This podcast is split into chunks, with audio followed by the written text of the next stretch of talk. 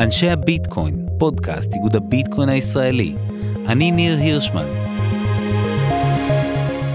ב-2015 ליוויתי לקוח לרעיון בביזפורטר.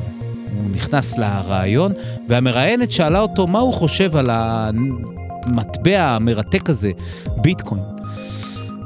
הוא הסתכל עליה ואמר לה, תשמעי, אני רואה שיש הרבה טרנזקציות ברשת. טכנולוגיה מאוד מבטיחה, ולמרות שביטקוין ירד ל$200, נראה לי שזו הזדמנות טובה דווקא להיכנס לתחום. המראיינת הסתכלה על המרואיין במבט כמעט מלא רחמים, והמרואיין הסתכל עליה ואמר לה, כן, זה מה שאני חושב, וימים יגידו ונראה אם צדקתי.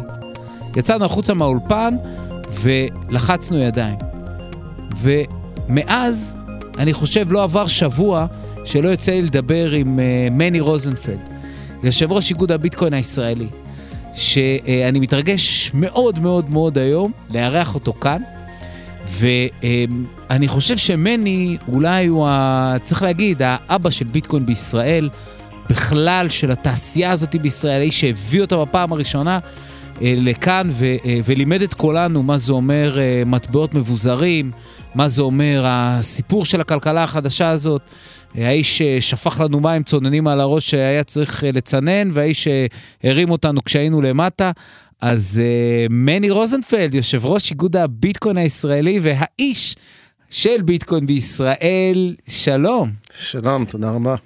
כיף להיות כאן. איזה כיף, איזה כיף. אז איך אתה בעצם מוצא מתוך הר הטכנולוגיות שהסתובבו כאן ב-2011 את ביטקוין ומבין שהדבר הזה הוא וואלה, משהו אחר? אוקיי, אז בעצם התשובה לשאלה הזאת יש לה שני חלקים. חלק השני זה איך בכלל שמעתי על ביטקוין, כן? ולמעשה אני שמעתי על ביטקוין באתר שנקרא LessWrong, זה בלוג/קהילה שעוסקים ברציונליות, הם מתעניינים בכל מיני דברים של AI ואלטוריזם אפקטיבי, כל מיני דברים כאלה. הבלוג הזה LessWrong והקהילה מקושרים למכון מחקר שהיום נקרא מירי, Machine Intelligence Research Institute, שבאיזשהו יום הם התחילו לקבל תרומות בביטקוין, כן, יש להם הרבה עבודה, יש הרבה חוקרים שמועסקים אצלם, וזה מבוססים בעיקר על תרומות, הם התחילו לקבל תרומות בביטקוין. ובגלל הקשר בין מירי לבין LessWrong, אז בבלוג של LessWrong כתבו על זה פוסט. כן, תקשיבו, מירי התחילו לקבל תרומות בביטקוין. אז זה כמובן היה בסוף פברואר 2011, אני חושב שכשקראתי את הפוסט הזה זה כבר היה 1 במרץ, ואני כמו רבים אחרים באותו זמן לא שמעתי מעולם מקודם על ביטקוין, אז לא כל כך הבנתי על מה הם מדברים, כן הם אומרים אוקיי, התחילו לקבל תרומות ביטקוין, מה זה? אז אני התחלתי להתעניין ולנסות להבין מה זה הביטקוין הזה שמדברים עליו, ובהתחלה לא הבנתי הכל, ככל שהתסתכלתי זה יותר, כך הבנתי יותר, וכן, והבנתי כן מה זה ביטקוין, ואולי אני אגיד עוד כמה מילים בהמשך, למרות שהיום כבר רוב האנשים, בטח מי שמאזין פה לפודקאסט, כבר יודע מה זה ביטקוין, לא צריך לחזור על זה, ואז באותו רגע גם אני למדתי מה זה. ופה... וכמה זמן לקח לך להבין שיש כאן משהו שונה מטכנולוגיה אחרת שראית? אז כן, אז זה עניין של כמה ימים, וגם יש פה שאלה של מה הפך אותי להיות קשוב לדברים כאלה, והאמת היא שהסוג בעיות שביטקוין בא לפתור, זה הדברים שאני חשבתי עליהם גם מקודם, כן?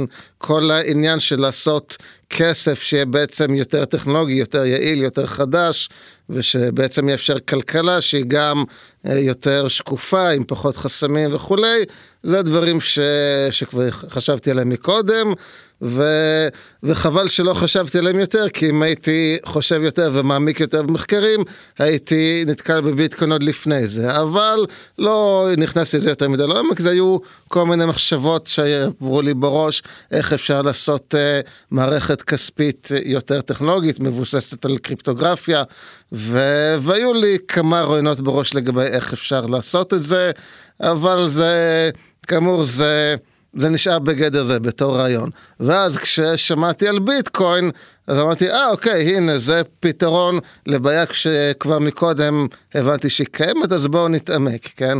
אז אני חושב ששם אותי באיזשהו יתרון על פני אנשים שלפני זה לא חשוב בכלל שיש בעיה, כן? כלומר, מספרים להם על ביטקוין, לא מבין מה זה בא לפתור. ואז צריך לשכנע אותם, א', שיש בעיה לפתור, וב', שביטקוין הוא פתרון. אני, חצי אחד של התהליך הזה כבר יום אחורה, הבנתי שיש פה משהו, שיש פה איזשהו צורך, ואז זה רק להבין שביטקוין באמת נותן מענה לצורך הזה, וכאילו, אתה יודע, מאז זה תהליך של למידה, אבל להבין שכן, יש פה משהו שכדאי להסתכל עליו, כאמור, זה היה תוך כמה ימים,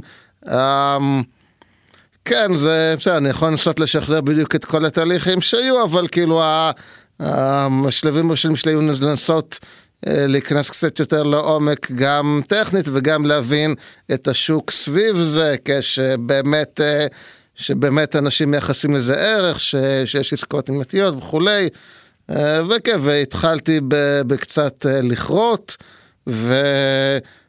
ואז ניסיתי למכור את הביטקוין שקריתי, אחרי שראיתי שאני מצליח למכור בלי בעיה, אז קניתי איזשהו סכום של ביטקוינים, ואז עם הזמן קניתי עוד. אבל, ואז בעצם באיזושהי נקודה אתה אומר, טוב, אנחנו צריכים, אתה עושה שני דברים, קודם כל אתה פותח את החלפן הראשון בישראל, נכון? כן, שירות חלפנות, כן. וכמה זמן השירות הזה מחזיק מעמד? בוא נראה, אני מניח משהו כמו שנתיים, זה תלוי בדיוק מאיפה עד איפה מחשבים, אבל סדר גודל של שנתיים. ותוך כדי שאתה פותח את זה, אתה גם פותח איזשהו סוג של קהילה של מיטאפים.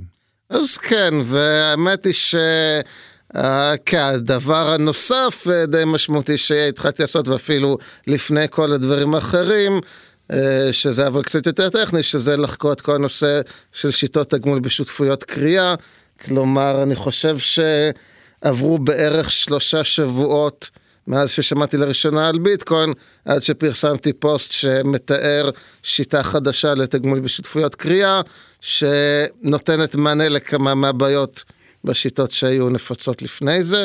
אז בעצם עד אז רוב הקריאה הייתה קריאת סולו, זאת אומרת...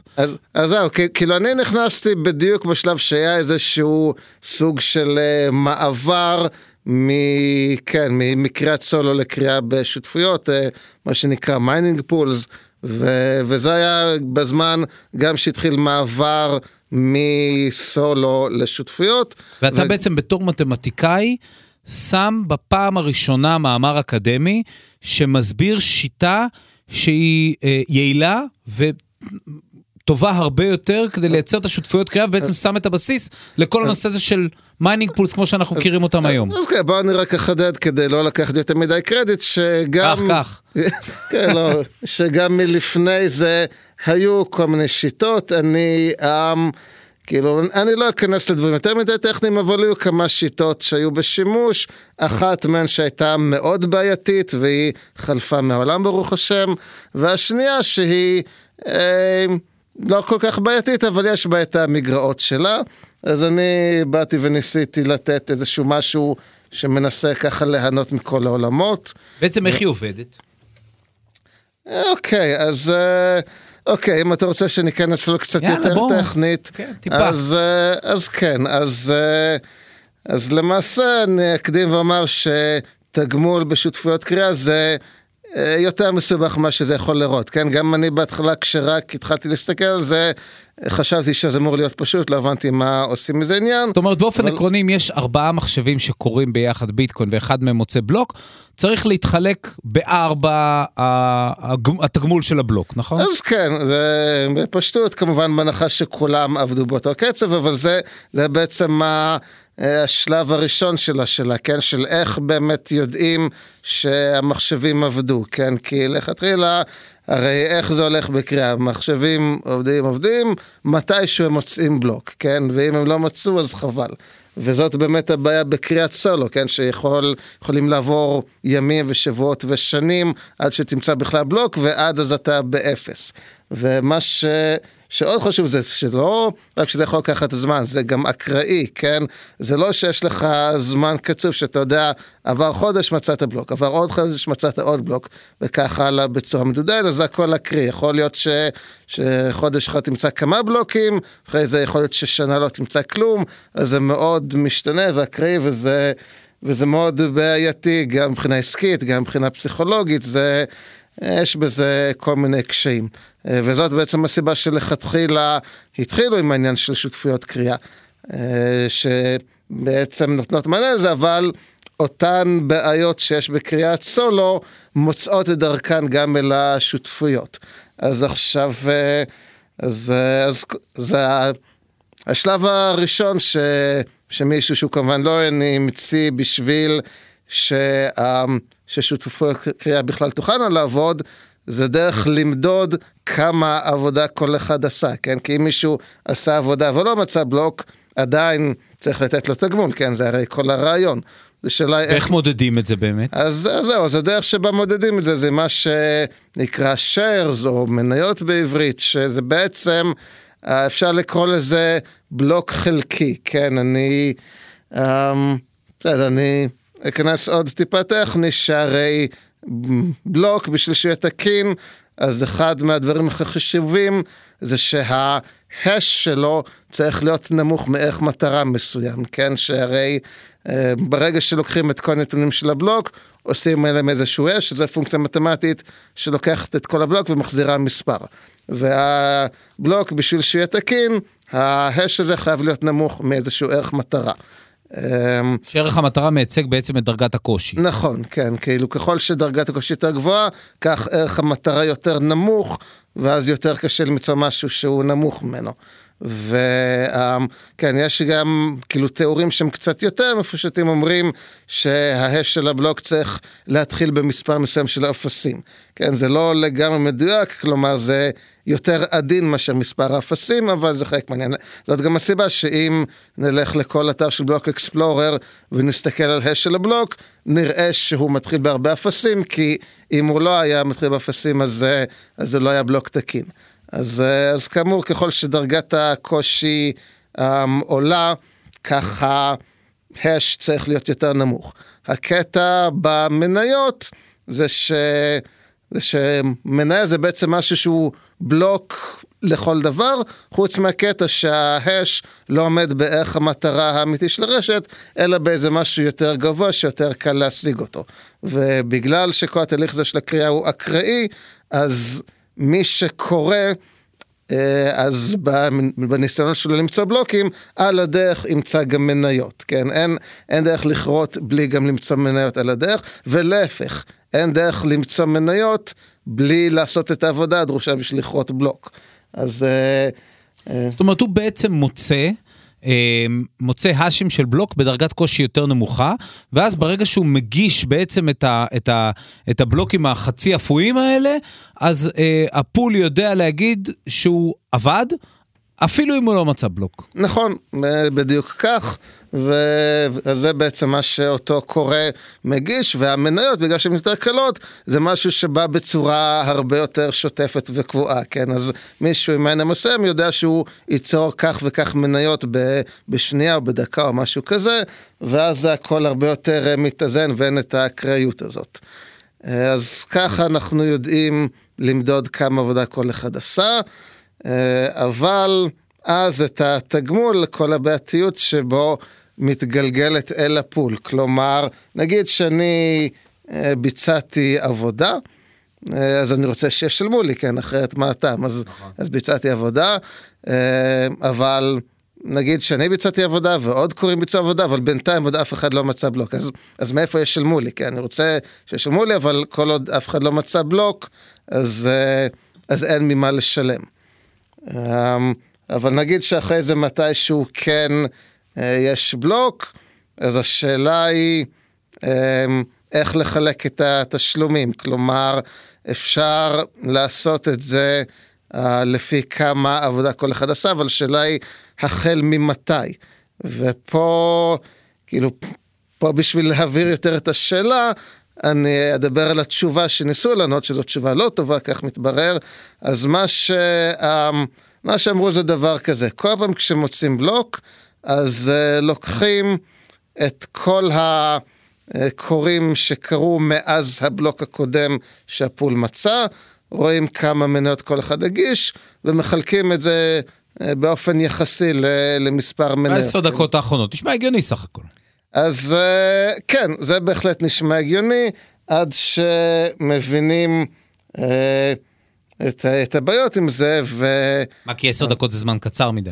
אז לא, הבעיה היא לא עם זה שזה 10 דקות. אוקיי, קודם כל נתחיל מזה שאנחנו מדברים על פול מסוים שלא כל כוח הקריאה של הרשת, אז זה בכל מקרה יותר מ-10 דקות, כן? כי אם נגיד הפול הוא עשירית מכוח הקריאה של הרשת, אז הוא ימצא בממוצע בלוק 1 ל-100 דקות, אבל הדגש הוא על בממוצע, כן? לפעמים זה ייקח פחות זמן, לפעמים יותר זמן, אז זה אומר שאם מישהו קרא בפרק זמן בין בלוקים שיותר קצר, כן? כלומר נגיד שלמרות שהפול בממוצע מוצא בלוק כל 100 דקות, מתי שהוא היה לו מזל ומצא בלוק, ו10 דקות אחרי זה הוא מצא עוד בלוק, אז כל מי שקרא בזמן הזה מקבל תגמול עבור עבודה שהוא ביצע הרבה יותר גבוהה, כן? כי לפול היה מזל, אז אותו תגמול של בלוק מחולק בין פחות מניות, כן? כאילו, מה היה הפתרון?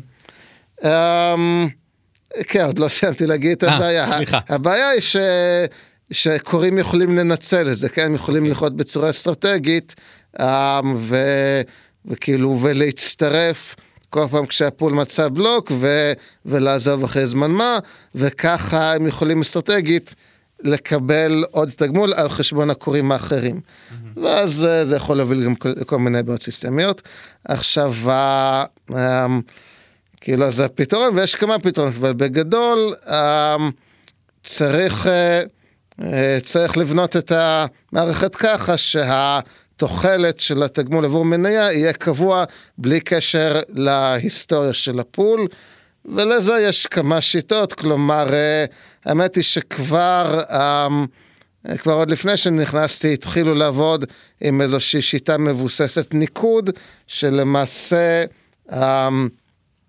כל קורא שמגיש מניה, המניה דועכת עם הזמן. כן, אז אם מישהו קרא והגיש מניות, אבל לקח הרבה זמן עד שפול מצא בלוק, אז הערך של המניות דועך, והוא מקבל תגמול יותר נמוך, אז זה הרעיון שהיה קיים כבר קודם, אבל הוא היה לא לגמרי מבושל עד הסוף, כלומר עדיין היה פוטנציאל מסוים לבצע דילוג בין שותפויות, אז כן, אז אני בעצם לקחתי את הרעיון הזה, והדגשתי עוד יותר כמה מאלמנטים בו, והוספתי כל מיני אלמנטים של בעצם, כאילו איזושהי ספיגה של סיכון שמפעיל הפול לוקח על עצמו, וככה עשיתי משהו שבאמת באופן מתמטי חסין לחלוטין להתקפה הזאת של הדילוג בין שותפויות. אז אחרי שלימדת את העולם איך לכרות ביחד ביטקוין, התמסרת למשימה ללמד את הישראלים מה זה בכלל ביטקוין. אז כן, זה נכון, ובאיזשהו מובן הבהתליה, כלומר אני התחלתי מהקטע של לכרות בעצמי ולפתח שיטות לתגמול בשותפויות קריאה, ואז מה שהיה, היו לי ביטקוינים שרציתי את חלקם למכור, ולא, רגע, מה רציתי? אני כבר לא זוכר מה רציתי, אבל לא, האמת היא שלא, בדיוק להפך, אני רציתי לקנות עוד ביטקוינים,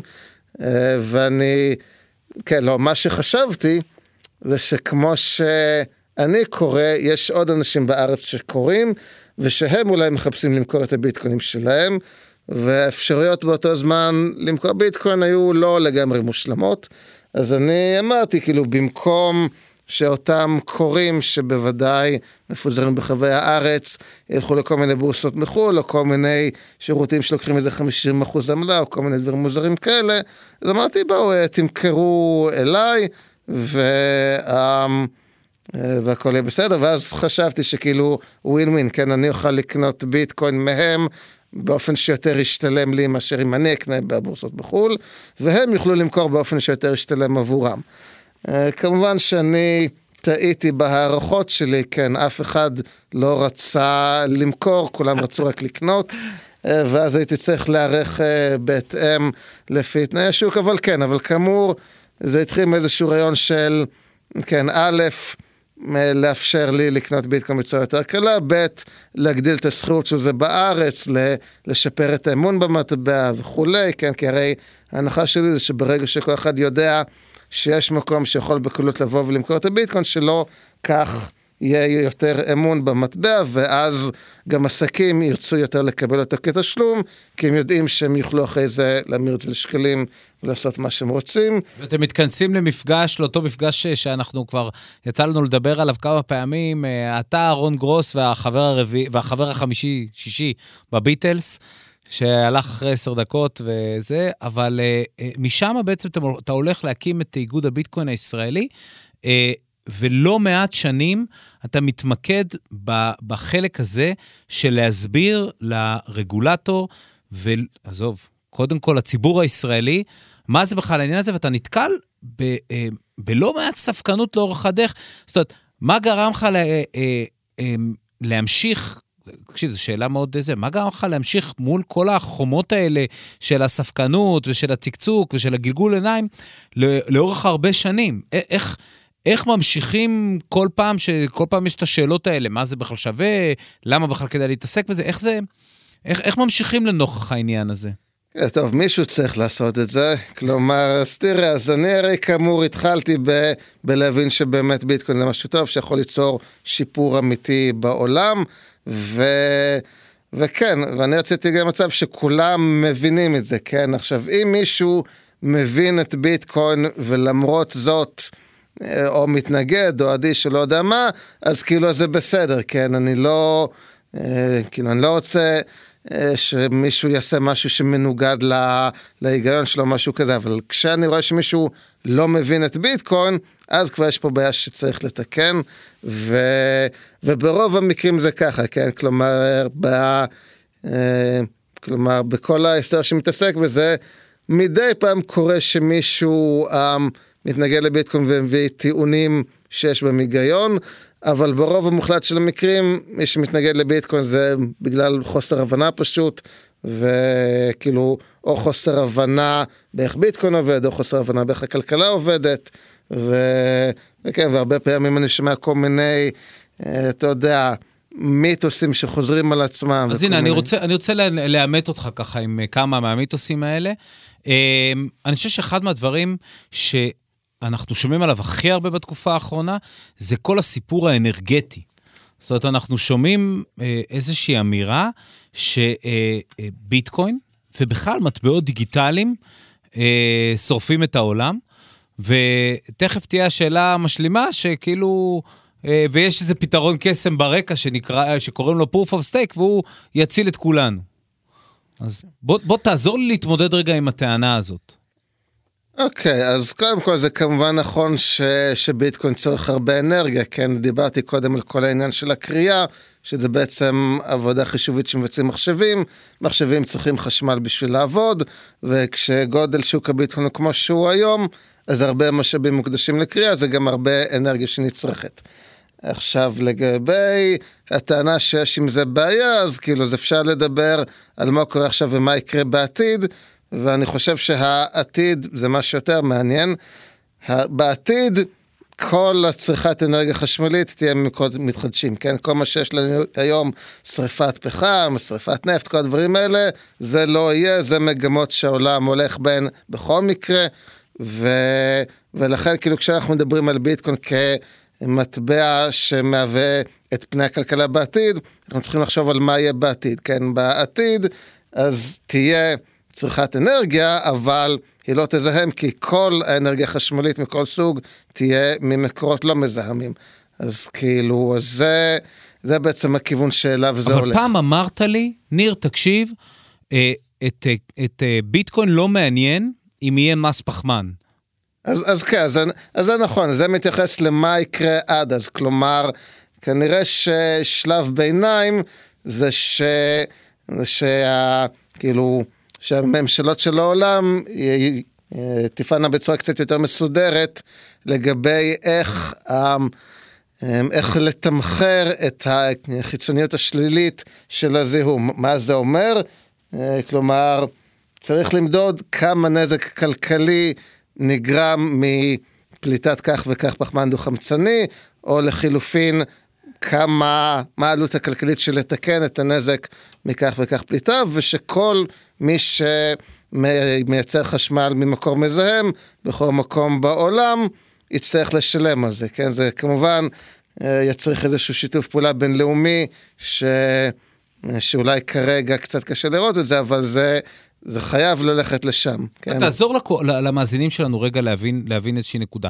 זאת אומרת, נניח היום חותכים בחצי את כמות החשמל, שהמערכת נניח מייקרים מאוד את החשמל, וחותכים בחצי את כמות החשמל, או את כמות הקוראים שנמצאים במערכת. האם ביטקוין כמטבע דיגיטלי מושפע מזה? לא כל כך, כלומר בשביל זה צריך להבין מה הסיבה בכלל שכל כך הרבה משאבים מוקדשים לקריאה, וזה חלק מנגנון ההבטחה של המערכת, כן? כלומר, הרי ביטקוין הוא למעשה הפעם הראשונה שהצליחו ליצור מטבע דיגיטלי מבוזר, והדרך שבה עשו את זה, הדרך שבה הצליחו לתאם וליצור סדר בין כל המשתתפים ברשת, זה באמצעות הוכחת עבודה חישובית, כשהרעיון הוא שאם רוצים לתקוף את המערכת, להוציא אותה מאיזון, אז התוקף חייב להקדיש כמות משאבים שהיא שקולה לכמות המשאבים שנצרכת על ידי הרשת ההוגנת, כן? למעשה הכוח החישובי שלו צריך להיות או גדול יותר, לפחות דומה לכוח של הרשת, כן? אז ככל שיותר משאבים מוקדשים על ידי הרשת ההוגנת, כך יהיה יותר קשה לתוקף לתקוף.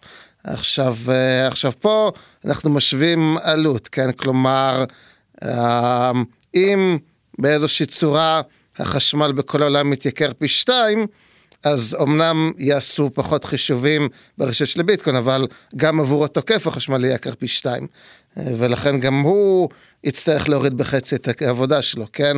אז כאילו, אז תמיד כשמסתכלים על ההבטחה של הרשת, צריך להסתכל על העלות של הקוראים ישרים, לבין העלות של התוקף. תעזור למאזינים שלנו רגע, כי המאזינים שלנו אומרים לעצמם, טוב, אם אנחנו נוריד את החשמל לחצי מהבנקים בעולם, חצי מהטרנזקציות יפסיקו לעבור, אבל אתה אומר לנו, תשמעו, אם נוריד את הטרנזקציות, אם נוריד את חצי מהחשמל שביטקוין צורך, מחר בבוקר, במטה קסם, כמו שסגרו את הקריאה בסין, הטרנזקציות לא ייתקעו. נכון, כי זה בעצם הבדל בלמה משמש החשמל לאנרגיה, כן? ברוב המערכות שאנחנו מכירים, צריכת האנרגיה משמשת למשהו אמיתי שצריך, כן? אם נגיד, לא יודע, יש סניף בנק והאורות בו צריכים לדלוק, וצריך חשמל בשביל זה, אז זה צורך אמיתי שנעד בשביל לתת את השירות. עכשיו, בביטקוין קיים גם משהו כזה, כן? חלק מהמערכת של ביטקוין זה כן חשמל שנצרך לצורך, כך נקרא לזה, אבל זה החלק הקטן, העיקר החשמל זה עבור הקריאה, והקריאה היא משהו מלאכותי, כאילו זה משהו שלא באמת צריך אותו חוץ מאשר להדוף החוצה את התוקפים הפוטנציאליים. אז כל דבר שנגיד מייקר את החשמל או מוריד את צריכת החשמל, לא משנה כלום, כל עוד אוכל באותה מידה עבור התוקפים, כן? זה מה שכן יכול ליצור בעיה, זה אם נעשה איזה משהו יהפוך את הקריאה ליותר קשה עבור הקוראים הישרים, אבל שלא תשפיע על תוקפים. זה כבר יכול להיות בעייתי. אבל רוב הדברים ההגיוניים שנחשוב עליהם ישפיעו במידה שווה על הרשת הישרה ועל התוקפים, ולכן לא תיצור שום שינוי. אוקיי, אז הרגנו מיתוס אחד, בוא ננסה להתנקש במיתוס אחר. אחד מהדברים שאנחנו שומעים הרבה מאנשים בתחום זה בלוקצ'יין זה אחלה טכנולוגיה, יכולה לעשות המון דברים, אבל כל המטבעות האלה, זה לא משהו, זה מפוקפק, זה מנפיקים את זה, זה בעייתי, אנחנו רוצים בלוקצ'יין, אבל עזוב אותי מכל המטבעות האלה. כן, אז בעצם גם פה יש לנו איזושהי חלוקה לשני איזה כיוונים, כלומר קודם כל החלק של הטענה שאומר שהמטבעות הדיגיטליים מבוזרים הם לא טובים, אז כאילו זה כאילו הטענת נגד זה שפשוט אני יודע שהם כן טובים, כן, וכמו שמעתי קודם, כל מי שחושב שמטבע דיגיטלי מבוזר כמו ביטקוין בעיקר, זה לא טוב, או שהוא לא מבין איך ביטקוין עובד, או שהוא לא מבין איך כלכלה עובדת, והוא לא מבין את הצורך שזה פותר, וכאילו אני סתם אתן כאנקדוטה, פעם היה איזה מישהו שעבדתי איתו, ושניסיתי לספר לו על ביטקוין, והוא היה סקפטי מאוד, ועד היום הוא די מתנגד לביטקוין, אבל מה, כל פעם כשהייתי מדבר איתו, אז לעתים קרובות, הוא היה אומר על איזה בעיות יש לו עם הבנקים, ואיזה בעיות יש לו עם הפייפל, וזה משלם ככה, וזה לא משלם, כאילו כל הזמן הוא רק מדבר איתי, לא כל הזמן, כן, אבל הייתי מספיק קרובות על הבעיות שיש לו במערכת הכספית המסורתית, אז אני חושב שיש פה איזשהו סוג של אוקסימרון, כן, מצד אחד, הוא כל הזמן אומר על הבעיות שיש בשיטה הכספית הנפוצה כיום, מצד שני הוא אומר שביטקוין זה לא טוב, אז כאילו, אז זה איזשהו סוג של, לא יודע, דיסוננס קוגניטיבי כזה, שאני חושב שאנשים יצטרכו להתגבר עליו, כן? להבין שכן, יש אתגרים במערכת הכספית שיש כיום, וביטקוין נותן מענה, ומי שעדיין לא משוכנע, אז נמשיך לדבר איתו עד שהוא ישתכנע, אז כזה לגבי זה. עכשיו, לגבי הצד השני של המטבע, שדווקא הבלוקצ'יין בנפרד למטבעות דיגיטליים זה מה שטוב, אז זאת כאילו טענה שהיא, בוא נגיד זה ככה, חובת ההוכחה עליה, כן, כי הרי הבלוקצ'יין, כן, היום כשאנשים אומרים בלוקצ'יין מתכוונים, לא יודע, לכל מיני דברים, לאיזשהו תחום של התעשייה שעושה כל מיני דברים, אבל כאילו במקור בלוקצ'יין זה היה פרט טכני באיך שביטקוין עובד, כן? רצו מטבע דיגיטלי מבוזר, רצו למצוא דרך לשמור על סינכרון בין כל הטרנסקציות, ושרשרת של בלוקים זה היה הפתרון. וזה כאילו, וזה כאמור, זה מערכת שהונדסה ספציפית לתת מענה לצורך הזה של מטבע דיגיטליים. אז כאילו, אז להגיד, ניקח את הבלוקצ'יין, בלי הדבר שלשמו נוצר, זה משהו שהוא מאוד תמוה, וכמו שאמרתי, חובת ההוכחה אל מי שטוען את זה, ובינתיים עוד לא ממש הוכיחו את זה. כן, יש גם עוד עניין שהרי, כמו שאמרנו, המערכת של הבלוקצ'יין, הדרך שבה היא עובדת, הרי בלוקצ'יין זה בעצם שרשרת של בלוקים, כן, ומה שהופך את זה לבלוקים, זה כאמור שבכל בלוק צריך להקדיש עבודה חישובית, מה שהפך זה שרשרת, זה שכל בלוק גם מתייחס לבלוק הקודם בעבודה שהוא עושה. אז בשביל שזה יעבוד, צריך בלוקים, צריך עבודה חישובית, צריך מישהו שיעשה את העבודה החישובית הזאת, צריך לשלם לו על זה. ואיך תשלם לו ללא מטבעות? אז נכון, כן, אז כאילו, אז כל שיטה כזאת של בלוקצ'יין, אבל בלי מטבע, במקרה הטוב לא כל כך ברור מה הבלוק פה ומה הצ'יין פה, כן? כלומר, כי יש בעצם מגמה של להסתכל על כל מיני דברים לא קשורים, ולהגיד בלוקצ'יין, למרות שהדמיון בין זה לבין המשמעות המקורית של בלוקצ'יין הוא די מוגבל, כן? זה גם נהיה סוג של buzzword שיווקי כזה, כן? שאנשים זורקים את המילה בלוקצ'יין, בלוקצ'יין לכל דבר, בלי שיש בזה אחיזה במציאות. אז לכן, אז כאילו, אז יכול להיות שבלוקצ'יין הצופים לא רואים, אבל נעשה פה מרחובות אוויר, יכול להיות שבלוקצ'יין זה באמת דבר מצוין, אבל השאלה היא למה הם בכלל מתכוונים כשהם קוראים בלוקצ'יין. להגיד בלוקצ'יין בלי מטבע זה להגיד כמו, כל הסיפור הזה של מכונית זה נהדר, אבל לנסוע אין שום סיבה בעולם. אני לא יודע אם אני בדיוק הייתי אומר את זה ככה, מה שכן, זה לא ברור למה הם מתכוונים שהם קוראים לזה בלוקצ'יין, ובדרך כלל כאילו זה סתם, לוקחים איזשהו דאטאבייז, מוסיפים לו עוד כמה פיצ'רים, וקוראים לזה ביטקוין, תיקון, קוראים לזה בלוקצ'יין, סתם בשביל לקרוא לזה בלוקצ'יין, אז כאילו ברגע שהמילה הזאת הופכת להיות באזור שיווקי, אז כאילו בסדר, כאילו יכול להיות דאטאבייז החדש הזה שלב המפעילים את הבאזוורד השיווקי, יכול להיות שזה דאטאבייז בסדר, כן, אני לא יודע, אבל כאילו זה לא, אין פה איזה משהו של מהפכה של משהו, כלומר בשביל שיהיה בזה משהו מהתכונות שבעצם אנחנו מכנסים לבלוקצ'יין כמו שיש בביטקוין, צריך משהו שיהיה בבסיס של זה עכשיו, יש כמובן גם את העניין של ה-proof of stake, שזה סיפור בפני עצמו, אפשר לדבר על אם זה טוב או לא, גם זה אני רוצה, רגע דקה אחת לפני שאנחנו מגיעים למקום הזה, אני רוצה לקחת אותך לעוד חלק בעבר שלך. אחרי שאתה מפתח את הדבר הזה, אתה הולך לטפל במשהו אחר שאתה מכנה אותו באותה תקופה קולוד קוינס, ואתה פוגש איזה בחור צ'יק קנדי ממוצא רוסי, שמגיע לכאן לארץ, קוראים לו ויטאליק בוטרין? כן, זה בהחלט קרה. בסדר, זה היו הרבה דברים שקרו סביב העניין הזה, אבל כן, אז זה באמת משהו שרלוונטי בסיפור הזה, כי למעשה בכמה מילים, הרעיון בקולוד קוינס היה להשתמש בטכנולוגיית הבלוקצ'יין של ביטקוין, בשביל לעשות דברים שהם לא רק מטבע, כן? דברים שהם נוספים לזה. עכשיו פה הדגש הוא נוספים, כן? זה לא במקום המטבע, כן? אף אחד באותה תקופה לא דיבר על לעשות משהו שיהיה מנותק מהמטבעות ודברים כאלה, בגלל שאז מי שהתעסק בזה היו אנשים שבאמת הבינו בזה, והם הבינו שאין התכנות לטכנולוגיה הזאת בלי איזשהו מטבע שעומד בבסיס.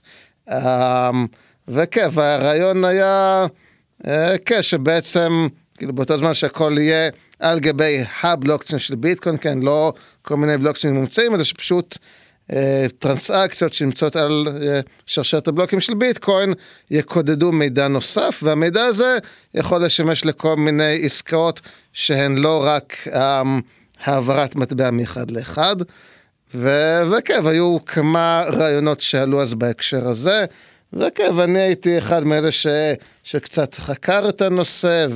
ובנושא הזה אתה בעצם, ויטאליק מגיע אז לארץ, אתם עובדים על העניין הזה, ואחרי זה הוא יוצא ומפתח את איתריום, שהוא הרחבה של הקונספט הזה? אפשר לקרוא לזה ככה, כלומר, איתריום בא בעצם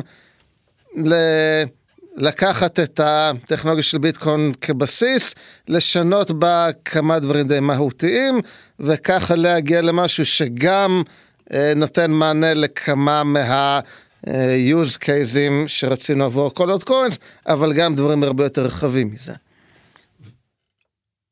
ובעצם מה שהם עושים, הם משיקים בעצם את מערכת האיתריום, ששם, תקן אותי אם אני טועה, היא מערכת שהיא טיורינג קומפליט, זאת אומרת שאפשר ממש לתכנת כל דבר כמעט על המערכת הזאת, ולייצר מערכת שבעצם מסוגלת להריץ קוד, והדבר הזה בעצם נפתח ופותח אופקים די אחרים בפני כל העולם הזה, ויוצר מה שאנחנו מכנים היום את עולם הקריפטו. אוקיי, מה עם החלק האחרון הזה, אני לא יודע מסכים, אבל כאילו, התחיל מזה, כן, אני חושב שאולי אחת הדרכים כאילו שבין, אני לפחות חושב על זה, זה קודם כל להסתכל על מה קורה בביטקוין, שזה גם נקודה שהיא קצת יותר דינה, שאני לא כל כך הבנתי כשהתחלתי עם זה, כאילו אנחנו רגילים לחשוב על כל טרנסקציה ביטקוין כמטבעות ביטקוין, עוברים מכתובת א' לכתובת ב', כן. אבל האמת היא ש טרנסקציות של ביטקוין יכולות להיות יותר מורכבות מזה, כן? כלומר, למעשה, כשאני יוצר טרנסקציה ואני שולח מטבעות למישהו, אז המישהו הזה, זה כמובן לא, הוא לא מזוהה בתור בן אדם אמיתי, כי מערכת של הביטקוין לא יודעת מה זה בן אדם, והוא גם לאו דווקא מזוהה בתור כתובת. מי שאליו אני שולח, זה בעצם סקריפט, כן? סקריפט, צריך לראות, זה כמו מין תוכנה קטנה, אז כאילו אז למעשה בכל פלט של טרנסקציות ביטקוין, כן, כל יעד של הכסף, מציין איזושהי תוכנית קטנה שמתארת מתי או באיזה תנאים אפשר להשתמש בכסף הזה. כן, נגיד אני עכשיו שולח לך ביטקוין, אז מה זה לך? זה לאיזשהו סקריפט שמתאר מתי אפשר להשתמש בביטקוין זה ששלחתי, והדרך הנפוצה לעשות את זה, זה שהסקריפט הזה אומר, שברגע שיבוא מישהו עם חתימה דיגיטלית ממפתח, שמתאים לאיזושהי כתובת מסוימת, אז אפשר. אז זה בעצם הסקריפט הכי פשוט, שמשמש לרוב הדברים, אבל הסקריפט יכול להיות גם יותר מורכב, ויש כאילו כמה דברים נקראים אופ-קודס, כן? זה כמו מין כאילו פקודות. כן, פקודות.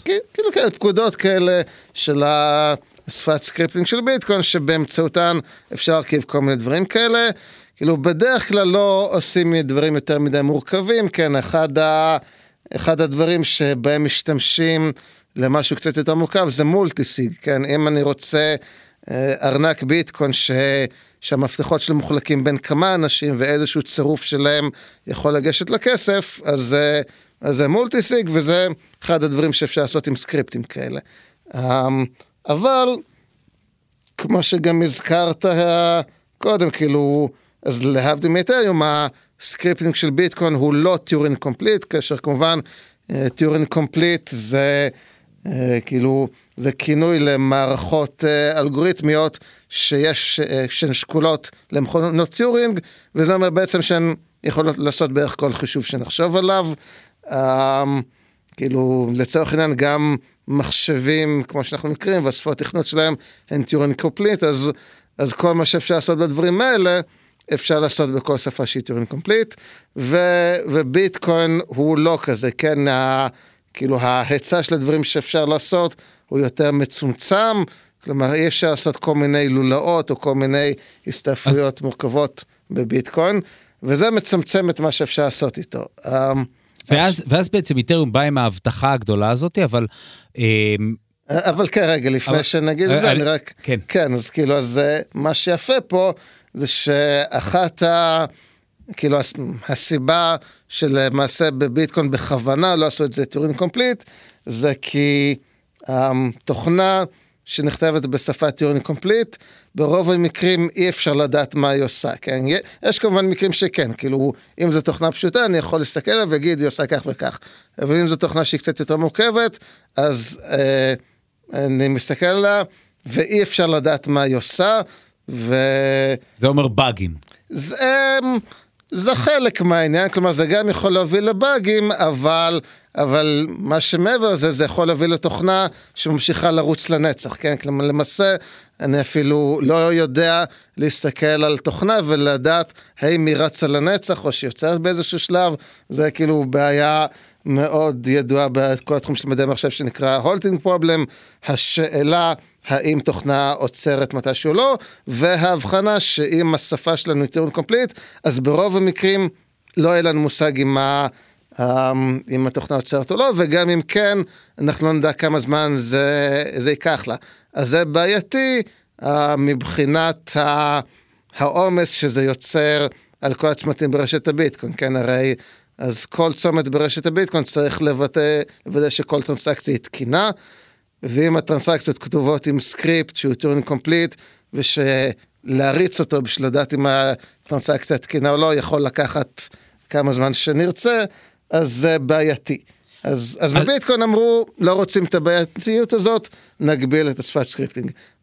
באתריום הם הלכו משהו אחר, הם אמרו שכאילו, אז כן, תוכנות טיורינג קומפליט האלה יכול להיות שיקח לנו הרבה זמן לרוץ, ולכן אנחנו נבנה מערכת, מה שהם קוראים לו גז, שלמעשה בעצם על כל חישוב שמתבצע, מי שעשה את הטרנסקציה זה לשלם עמלה, ואז כאילו ממש מודדים כמה עבודה זה, ולפי זה צריך לשלם את העמלה. אז יש לך את רשת האתריום, שיודעת לבצע את כל החישובים האלה, אבל אז ישבה כאן מקודם שרה ויסנר, ואמרה, תשמע, כל החישובים האלה גורמים לכך שרשת האתריום נורא נורא כבדה, ובגלל שהיא נורא נורא כבדה, היא לא מבוזרת. זאת אומרת, יש מצב שבו הרשת הזאת יכולה לשבת רק על דאטה סנטרים ענקיים, שמסוגלים לקלוט המון המון המון מידע, ולא כמו רשת הביטקוין שמחשב, אולי טיפה, אולי ממוצע, עם הארד דיסק טוב, יכול לקלוט את כל רשת הביטקוין אליו, ולהפעיל מה שנקרא צומת, שמוודא את הטרנזקציות וכן הלאה, אבל במקרה שרשת האתריום הדבר הזה לא קיים, ולכן איתריום לא מבוזר. זו הטענה של שרה. זה בגדול נכון, כמובן אפשר לרדת ליותר דקויות, כאילו מה שחשוב להבין בהקשר הזה, זה קודם כל שביזור הוא ספקטרום, כן, יש דברים יותר מבוזרים, פחות מבוזרים, זה גם ספקטרום שהוא לא חד-מימדי, כן, יש הרבה אופנים שונים שבהם מה שיכול להיות פחות או יותר מבוזר, וכן, ואתריום הוא בהרבה מובנים לא כל כך מבוזר, והדבר השני שחשוב להבין בהקשר הזה, זה שאם זה מבוזר או לא, זה בעיקר עניין של מנטליות, כן? כלומר, לאתריום, מבחינה טכנולוגית, איכשהו הרעיונות הבסיסיים של העובדים, הוא יכול להיות מבוזר כנראה. הסיבה שלא מבוזר, זה כשמי שמשתמש בו, לא באמת רוצה שיהיה מבוזר, כן?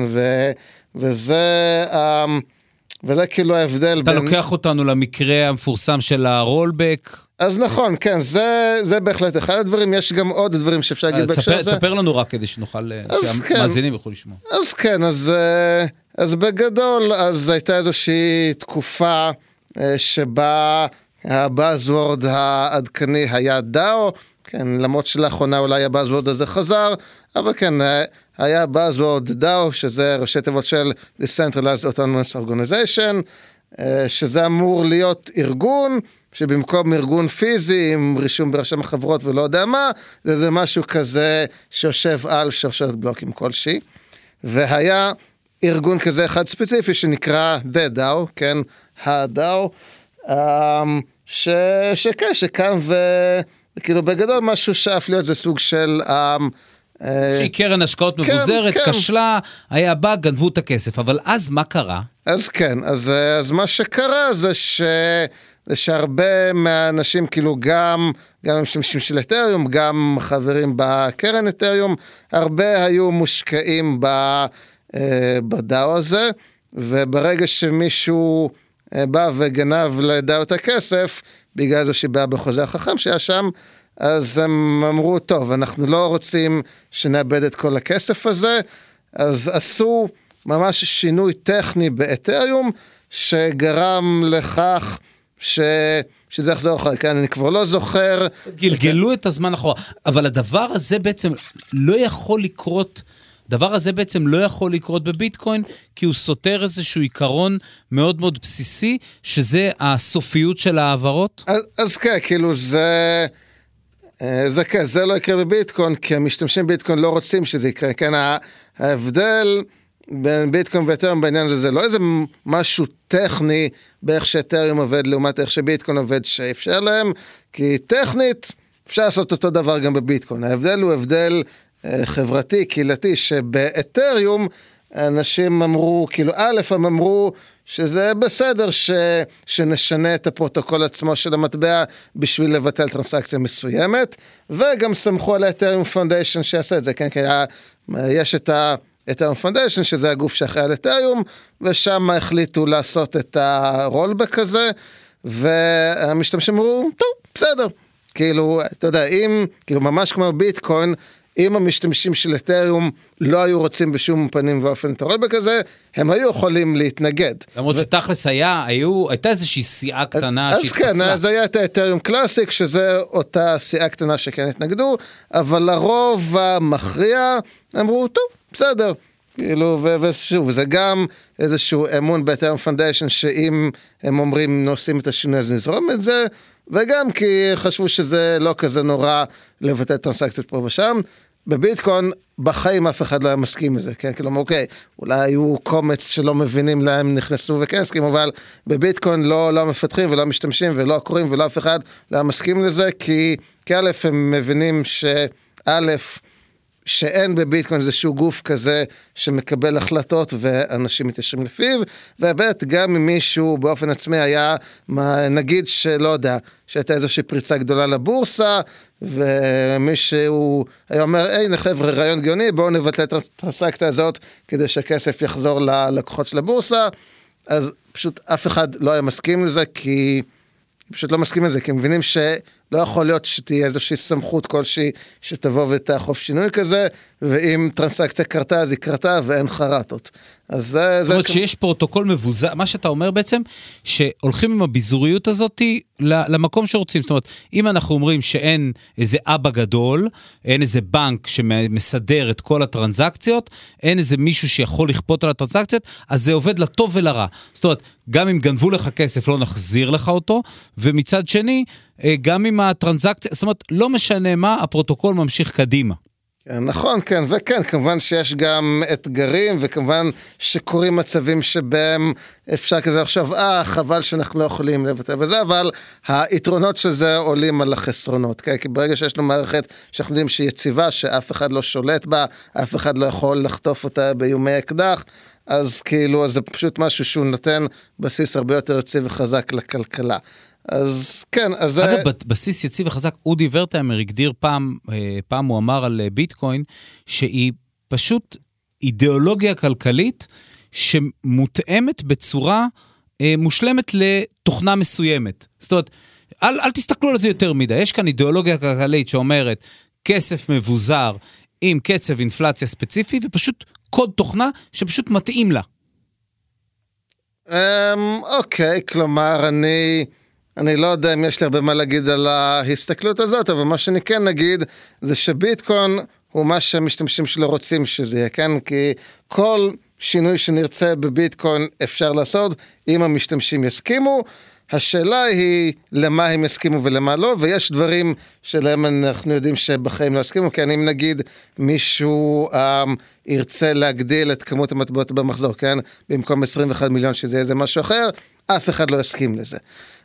לעומת כמובן את היום ששם הם משנים את המודל האינפלציוני כל הזמן, כן? אז כן, אז יש דברים שכאילו, כן, הסוג האנשים שמשתמשים בביטקוין, כאילו, יש דברים שמקפידים להם, כאילו חלקם, זה בגלל שמאמינים בדבר עצמו, חלקם בגלל שזה מה שיש, כלומר, בוא נגיד זה ככה, ניקח נגיד את ה-21 מיליון מטבעות, זה לא שיש איזושהי חשיבות למספר 21 מיליון, כן, אם כשכל עניין היה מתחיל, אז היו אומרים, זה לא יהיה 21 מיליון אלא משהו כזה, ובמקום 4 שנים, 3 שנים כאילו, היו עושים שנים כאלה, לאף אחד זה לא משנה כלום. אבל עכשיו, אחרי שכבר כולם הסכימו למודל הנפקה מסוים, אז כבר לשנות את זה, זה בעיה. וכל מי שמבין בביטקוין, מבין שלשנות את המודל האינפלציוני זה בעיה. זאת הסיבה שבביטקוין אף אחד לא הסכים לסוג הזה של שינויים. באתריום כן, באתריום, אם יבוא האתריום פונדשן וגיד, טוב חבר'ה, צריך לשנות את הנפקה, משהו כזה, משהו כזה, יגידו, טוב, בסדר. אז הנה, אז באתריום פונדשן מדברים כבר, אני זוכר שהשיחה הראשונה שלנו על זה, הייתה איפשהו ב-2018, אבל אני מבין שהדבר הזה עוד כבר מרחף באוויר עוד הרבה לפני. אני אומר, תשמעו, אנחנו שמענו את הבעיות של האנרגיה שיש גם אצלנו וגם בביטקוין, ואנחנו מוצאים מודל חדש למטבעות דיגיטליים. לא עוד שריפת אנרגיה, אנחנו נעשה משהו שנקרא proof of stake, יבוא בן אדם ויגיד, אני שם ערבות,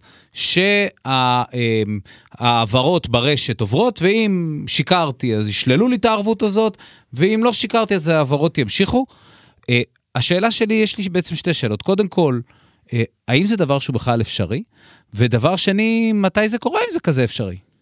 אוקיי, אז התשובה לשאלה, האם זה אפשרי, זה שאף אחד לא באמת יודע, כי זה רעיון. אבל הם אומרים שזה אוטוטו מגיע. כן, השאלה היא מה יקרה ברגע שזה יגיע, כלומר, זה לא מספיק לעשות שזה יהיה חלק מהמערכת, צריך שגם המערכת תהיה מאובטחת אחרי זה, כן? כלומר, הרי כאמור, ה-Proof of Stake הזה בא להיות תחליף ל-Proof of Work, ש-Proof of Work זה כמובן הדרך של הרשת להבטח את עצמה מפני תוקפים, תוך שימוש בעבודה חישובית של הקוראים ברשת, שהיא נותנת הבטחה מסוימת לפי יחס הכוחות בין הרשת התקינה לתוקפים. והפרוף אוף סטייק בא וכאילו ומשנה את זה, מציע מערכת הבטחה חלופית, ושוב, לממש את המערכת אפשר. האם היא באמת תספק הבטחה? זה אנחנו נדע רק ברגע שיתקפו את המערכת, כן? אז עד שלא באים ותוקפים את המערכת בשביל לעשות משהו, אנחנו לא נדע אם היא עבדה טוב או לא.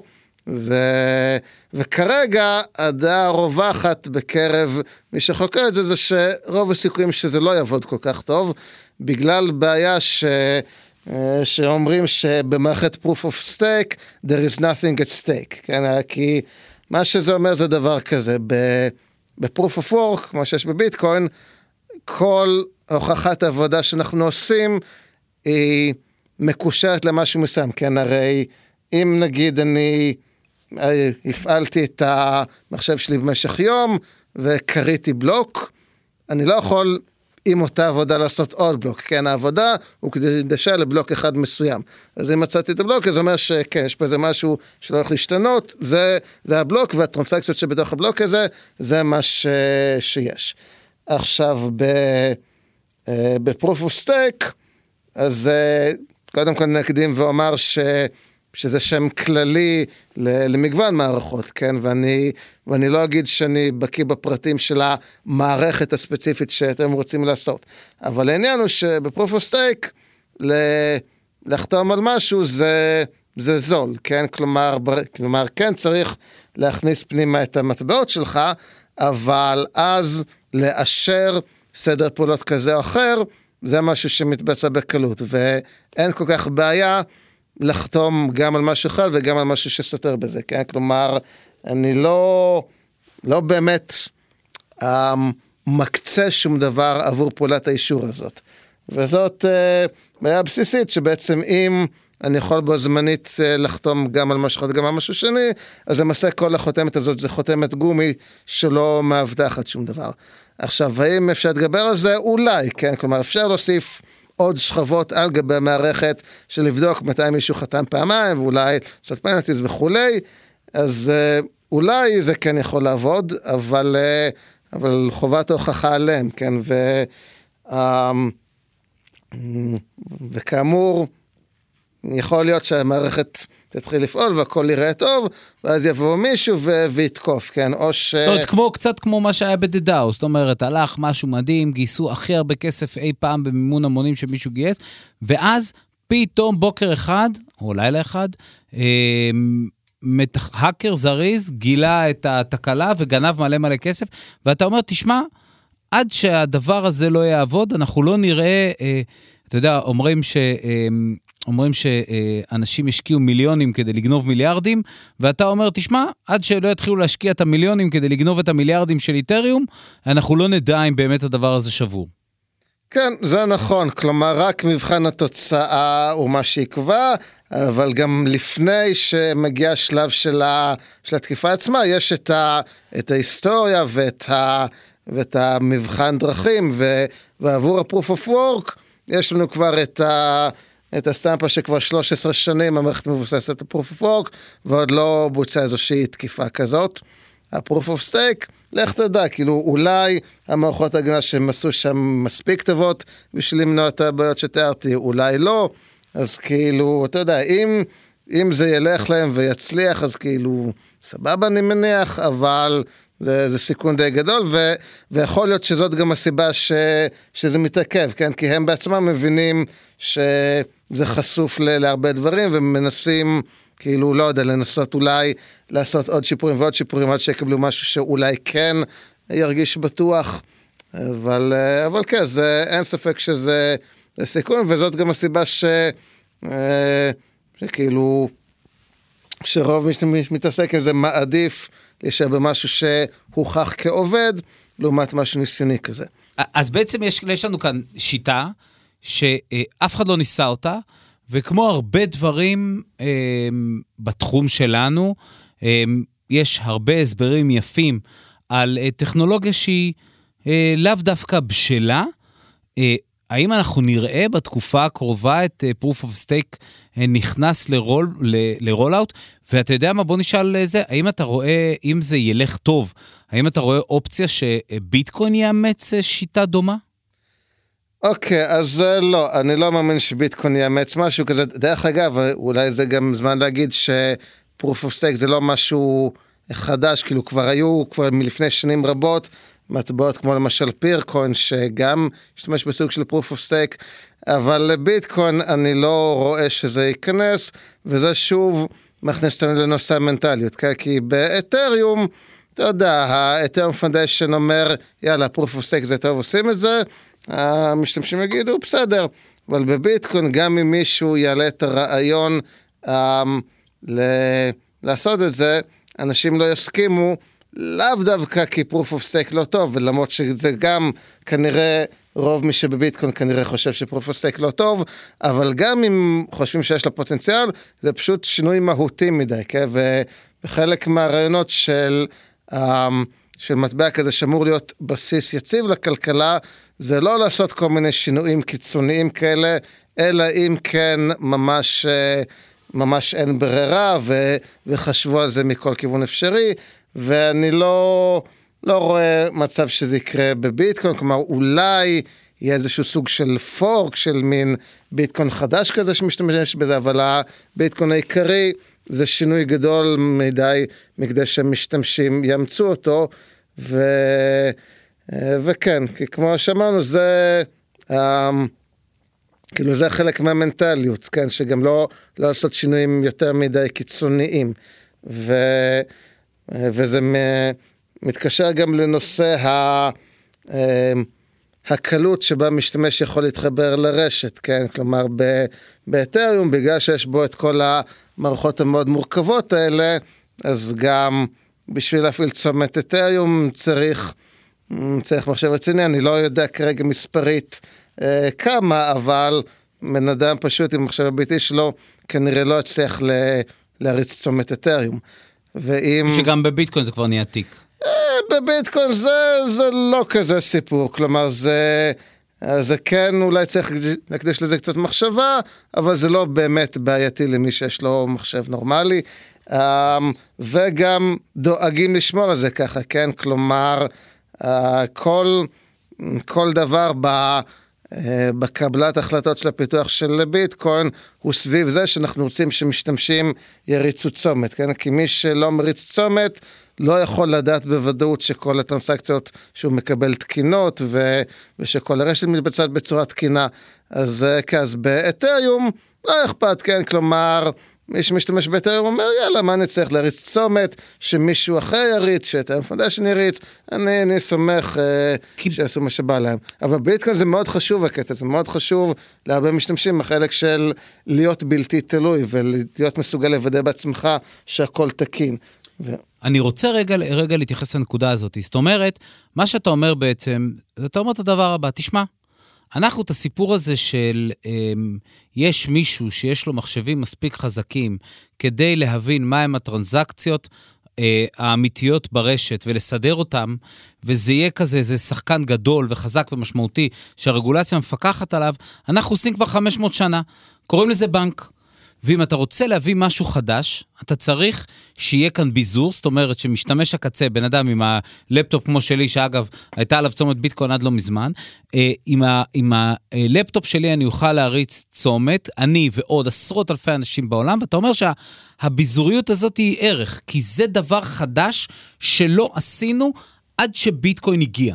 אז כן, זה נכון, בעצם העצמה האישית והיכולת של כל אחד להיות בשליטה ישירה בכספים שלו כחלק ממערכת שקופה שכל אחד יכול לוודא שהיא תקינה, זה בעצם החידוש פה, ואם אנחנו לא מנצלים את האפשרות שזה נותן, אז מה עשינו פה, כן? אז באמת מבחינה הזאת משהו כמו אתריום מתחיל להיות כמו בנק, שוב, לא כי טכנולוגית, ההבדל בינו לבין ביטקוין כזה גדול, אלא כי מה שמשתמשים מחפשים בו, זה לא מה שביטקוין מציע, כן? אז יש גם מין מעגל קסמים כזה, שבגלל ששרשרת הבלוקים של אתריום גדולה, אז אנשים פרטיים לא מפעילים צומת, בגלל שאנשים פרטיים מפעילים לא צומת, אז המפתחים של אתריום לא לוקחים את זה בסדר עדיפויות, לעשות שיהיה קל להריץ צומת.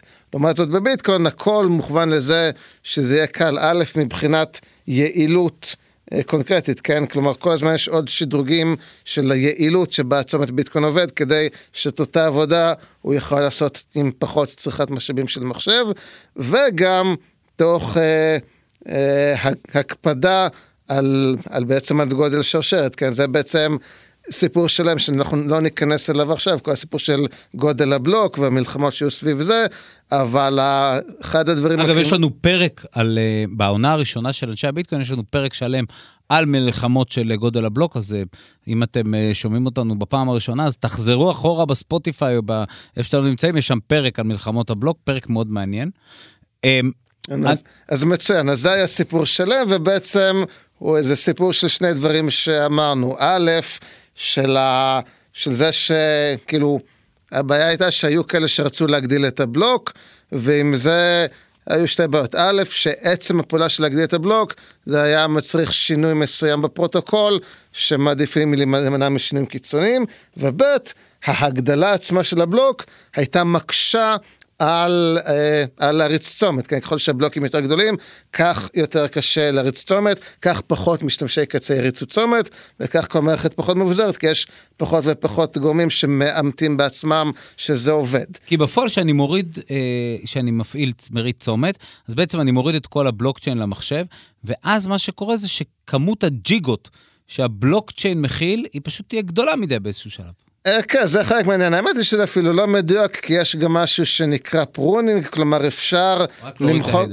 כן, אפשר למחוק מהאחסון מידע ישן ופחות רלוונטי, אז כאילו אם עושים פרונינג, האחסון זה פחות הבעיה, אבל עדיין את כל הטרנסקציות החדשות, את כולן צריך להוריד, לאמת וכולי, אז צריך בשביל זה רוחב פס של הרשת, ומעבד שיבדוק את הטרנסקציות וזיכרון וכולי, אז כך, ככל שזה יותר, כך זה יותר קשה, אבל בגלל שבביטקוין כל כך חשוב שכמה שיותר אנשים יוכלו להריץ צומת, אז מקפידים על זה. דרך אגב, אני כן אגיד שהבלוק כן גדל, כן, הבלוק גדל מ-1 מגה-בייט, למשהו קצת יותר מורכב שנקרא 4 מגה ווייט יוניטס, שבפועל זה יוצא משהו כמו 2.5 מגה בייט, אז הבלוק כן גדל, אבל א', במשורה, וב', באיזושהי שיטה שלא יצריך שינוי יותר מדי גדול בפרוטוקול, וכן, כי זה שוב, זה ההסתכלות בביטקוין, שזה חייב להיות מבוזר, שאנשים צריכים להפעיל את הצמתים בעצמם, להבדיל מאיתרם, ששם זה פשוט לא חשוב לאנשים, אז לא, אף אחד לא מקפיד לזה, וזה הפועל שיוצא, שבסוף הכל מרוכז אצל מספר מועט של גורמים. בוא נמשיך לעלות על הגריל, Buzzwords, והבאזוורד יעלה ויבוא מהפריזר, DeFi. אז כשאנחנו אומרים DeFi, אנחנו מתכוונים לאיזשהו פרוטוקול, שבוא נלך על DeFi הכי מבוזר שיש, איזשהו פרוטוקול שמאפשר לי לבוא ולתת, לנעול סכום מסוים של מטבעות, לקבל עבורם ריבית, ובסוף התקופה לקבל את הקרן ששמתי, ומהצד השני, הפרוטוקול יודע להלוות כספים למישהו אחר, לקבל ממנו החזרים, ואם בטעות הוא מפסיק את ההחזרים, אז הוא מחלט לו את הערבות הזאת. זאת אומרת, כמעט בנק שלם שיושב כפרוטוקול מבוזר. אנחנו רואים כבר כל מיני פרוטוקולים שמנסים לעשות את זה, שחלקם אפילו טוענים שהם עושים את זה. ישים, אפשרי, קורה. תראה, אני לא רואה שום סיבה שזה לא יהיה אפשרי ישים, כלומר, אפשר לעשות את זה. השאלה היא עד כמה זה טוב ומעניין, כלומר, אני חושב שזה פשוט לא משהו שבאמת רק כך מעניין, כלומר, ואחת הסיבות לזה זה כי למעשה כשאנחנו עושים את זה ככה, אז אנחנו מוותרים על כמה מהמערכות פיקוח שיש לנו בדברים יותר מסורתיים, כן? כלומר, נגיד שמישהו רוצה לקחת הלוואה במערכת הבנקאית המסורתית, אז הבנק בודק את הדירוג אשראי שלו, מה הוא יעשה עם הכסף, כמה הוא יחזיר חובות בעבר, אם יש לו יכולת להחזיר, כל זה, אז הבנק עושה את כל הדברים האלה, ואז נותן הלוואה. אז יש פה בעצם, מה שאני אומר זה שיש פה קשר ישיר לעולם האמיתי, כן? כלומר, מה שהפוך את ההלוואה הזאת להגיונית או לא, תלויה בדברים שהם בעולם האמיתי. עכשיו, למערכת שהיא מבוססת,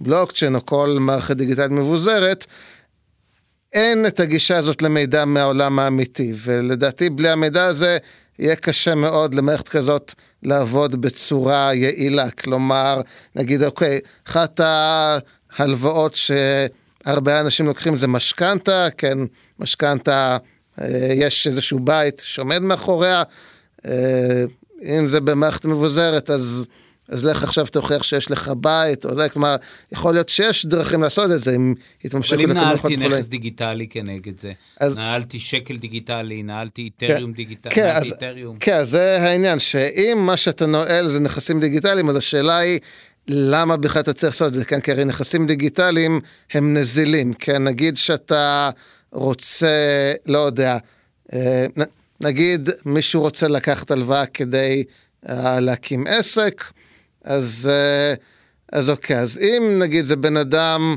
שלא יודע, שיש לו איזשהו נכס פיזי כלשהו שהוא רוצה לתת כרבון תמורת ההלוואה הזאת, אז סבבה, כן, כי הרי, באמת, כאילו, אני לא מספיק בקיא במה הולך פה בשביל לדעת האם זה הגיוני לקחת משכנתא בשביל להקים עסק, אבל נגיד שזה משהו שעושים, אז כאילו בסדר, אז הבית פיזי, כן, זה בית שאני גר פה, כן, אני לא... כאילו, אני לא רוצה למכור אותו. נניח יש לי איתריום ואני לא רוצה למכור אותו, כי, לא יודע, יש לי ביטקוין ואני לא רוצה למכור אותו, כי אני אומר לעצמי, וואלה, מהביטקוין שלי אני לא נפרד, אבל אני מוכן לשים אותו כרבון להלוואה. אז בסדר, זה אפשרי. הבעיה עם זה, זה שזה הופך את כל העניין לפשוט השקעה ספקולטיבית, כן? כלומר, מה שאתה רוצה, זה להיות לונג על הביטקוין שלך, כן? כלומר, אתה לא צריך את ההלוואה בשביל להקים את העסק. אם אתה רוצה להקים את העסק, אתה יכול למכור את הביטקוין שלך בסבבה.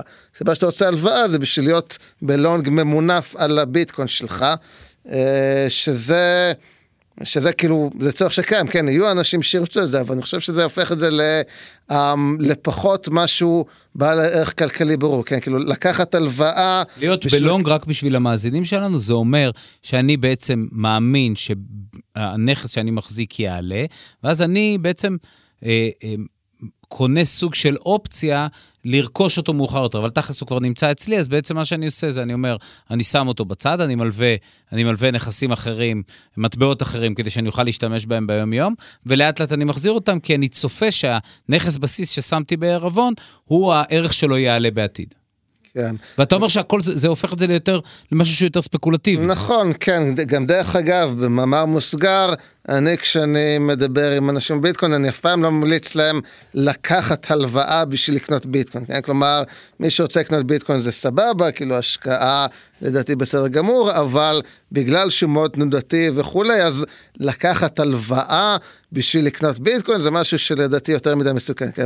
מה יקרה אם שער הביטקוין ירד, כן? ואז מאיפה ביניהם מחזיר את הלוואה, כן? זה לדעתי כבר רמת סיכון שיותר מדי גבוהה, ומה שאתה מדבר עליו, לשים ביטקוין כערבון באותה מערכת דיפיי בשביל לקחת הלוואה רק כדי שאני לא צריך למכור את הביטקוין שלי, אז זה בדיוק מה שזה, זה לקחת הלוואה בשביל לקנות ביטקוין, בשביל לקחת אליו עמדה ספקולטיבית, שזה שוב א', לדעתי לא מומלץ, מי שרוצה לעשות את זה סבבה, אבל הערך הכלכלי האמיתי שזה יוצר זה נמוך, כן? כי לקחת הלוואה בשביל להקים עסק זה משהו אחד ש... כמובן, בהנחה שהעסק הגיוני וכולי, זה משהו בערך כלכלי משמעותי, לקחת הלוואה כדי שנוכל להשקיע בביטקוין, זה משהו שהוא כאילו הרבה פחות בעל ערך כלכלי, הרבה יותר מסוכן, וכאילו, ושוב, אין לי בעיה שיעשו את זה, כן, יהיו אנשים שירצו לעשות את זה, המערכת דפי כזו אחרת יכולה לתת מענה לזה, אבל כאילו, זה לא משהו מעניין בתור משהו שבאמת ישפר את העולם, את הכלכלה, משהו כזה, זה לתת לאנשים עוד איך להמר. אז בסדר. אוקיי, ואם אנחנו כבר באימורים, אני רוצה לחזור עכשיו שריח הדיפיי עולה מהמנגל, אני רוצה לחזור מאחוריי למקרר ההפשרה שלי, שם הנחנו כמובן נתח כשר של NFT, ולהעלות אותו, לנפנף היטב על הגחלים, ולהעלות את הסיפור של NFT על הגחלים. זאת אומרת, בקודם דיברנו על קולורד קוינס, וקולורד קוינס אני זוכר את ההדגמה שבה אנחנו לוקחים מטבע של $0.50, וכותבים עליו איזה משהו, ואנחנו יכולים בעצם להגיד, טוב, זה מטבע כזה שאני יכול לדע לפתוח איתו מכונית או משהו כזה, אבל NFT, בבסיס הוא שכלול של הקונספט הזה, שהוא אומר, תקשיב, יש לי כאן טוקן דיגיטלי שהוא דבוק לנכס דיגיטלי, או יכול להיות נכס אמיתי, נניח בורד API קלאב, הוא מחובר ממש לקופירייט על אותה דמות של קוף, ואם אם מישהו משתמש בקוף שלי, אז אני יכול לתבוע אותו בבית משפט אמיתי בעולם, אני יכול להדפיס את זה על נעליים, אני ערף, אבל בוא, תן לנו ככה את התפיסה שלך לגבי האסט קלאס החדש הזה, שאנחנו רואים שהוא ככה חם מאוד, ה-NFT. כן, אוקיי, אז אני אגיד שעם הרעיון של NFT אין לי בעיה, גם כמו שמעת NFT, אם נסתכל על המשמעות המילולית שלו, Non-Fungible Token, זה בדיוק ההגדרה של מה שהיה Colored Coins, כן, Colored Coins היו טוקנים שהם לא Fungible, כן, כי להבדיל מביטקוין, שכל ביטקוין אמור להיות זהה לכל ביטקוין אחר, הטוקנים האלה... אני רוצה להגדיר רגע Fungible, זאת אומרת, מה זה Fungible? זה אומר שכשאני אקח מטבע של $0.50, מטבע של שקל, ומטבע אחר של שקל, אם אני אסתכל ביניהם, הם יהיו זהים לחלוטין, השווי שלהם יהיה זהה לחלוטין, אני אוכל כל הזמן להתבלבל ביניהם. זה התכונה הזאת שנקראת fungible, זה התכונה הזאת. וכשאתה אומר non-fungible token, זה כמו ההבדל בין מטבע של שקל למטבע של החברה הלאומית למדליות ומטבעות, ששם כל מטבע זה צאתך לשלום, שובך לשלום, מיונת השלום של הנערף, זה פשוט מוטבע על זהב, ואתה אומר שפה זה טוקנים דיגיטליים שכל אחד מהם הוא שונה לחלוטין. זאת אומרת, אם התכונה הזאת של הפנג'ביליות, אנחנו מעלימים אותה באחת. נכון, כן, וכאמור, כן, כשדיברנו אז על כל עוד קוינס, לא השתמשנו בצירוף מילים הזה בסדר הזה, כן, non-fungible token, אבל כן אמרנו שזה token, וכן אמרנו שהם not fungible, ומה עושים עם הטוקנס האלה? היו מגוון אפשרויות, כן, בין אם זה מקושר למניות של חברה, או לנכס פיזי, או מפתח חכם, כל מיני דברים, היו כמה רעיונות שהעלו, אז מהבחינה הזאת, לעשות איזשהו חידוש של הדבר הזה, זה לא פסול מעיקרו. מה שכן יש לי איתו קצת בעיה, זה השימוש שבו עושים איתו כרגע, ויכול להיות שאני פה אולי קצת משוחד, במובן שכשניסיתי לדבר עם אנשים על הבעיות שאני רואה מ-NFT, אז אמרו שזה לא שונה מיצירות אומנות, אז פה אני אגיד שגם מלאסוף יצירות אומנות, אני גם לא מתלהב יותר מדי, כן? וגם כאילו גם שם יש הרבה כאילו בלגן שקורה, כן? אנשים כאילו משלמים הון עתק על כל מיני ציורים, לא כי באמת הציור הוא כזה טוב, אלא כי עשו עליו קצת יחסי ציבור, שהוא מחייה פומבית, אמרו, כן, הדבר הזה שווה הרבה, ואנשים קונים את זה כדי, אתה יודע, כדי שזה יירשם כהוצאה, וזה נותן ניקוי מס, אז כאילו זה כל מיני דברים שלדעתי לא כל כך בריאים הולכים שם, כלומר, אתה יודע, אני בעד שתהיה אמנות, ושאנשים יציירו והכל מצוין, אבל אני לא מבין את הקטע הזה של אנשים שמשלמים הון תעפות על כל מיני יצירות, וזה ש... הנה, אבל זה לא, כאילו... אז כן, אבל מה שאני אומר זה שכאילו אני לכתחילה לפחות אישית לא מבין את הקטע של אומנות במובן הכלכלי, כן, כאילו האומנות עצמה היא מצוינת, כל הסיפור הכלכלי שבונים סביב זה, לדעתי יש שם כמה דברים לא בריאים, ולדעתי ב-NFT זה לוקח את כל זה ומגביר את זה עוד יותר, כן? כלומר, נגיד, לא יודע, נגיד שיש לי איזשהו בבית ציור פיזי של איזשהו אומן מפורסם, לא, את לקופים נגיע אחר כך, אבל נחזור לאומנות המסורתית. זה פשוט אדיר, יש לי קוף, רוצה קוף? כן, לא, בוא נחזור לאומנות מסורתית, נגיד סתם מונליזה. ג'קסון פולוק,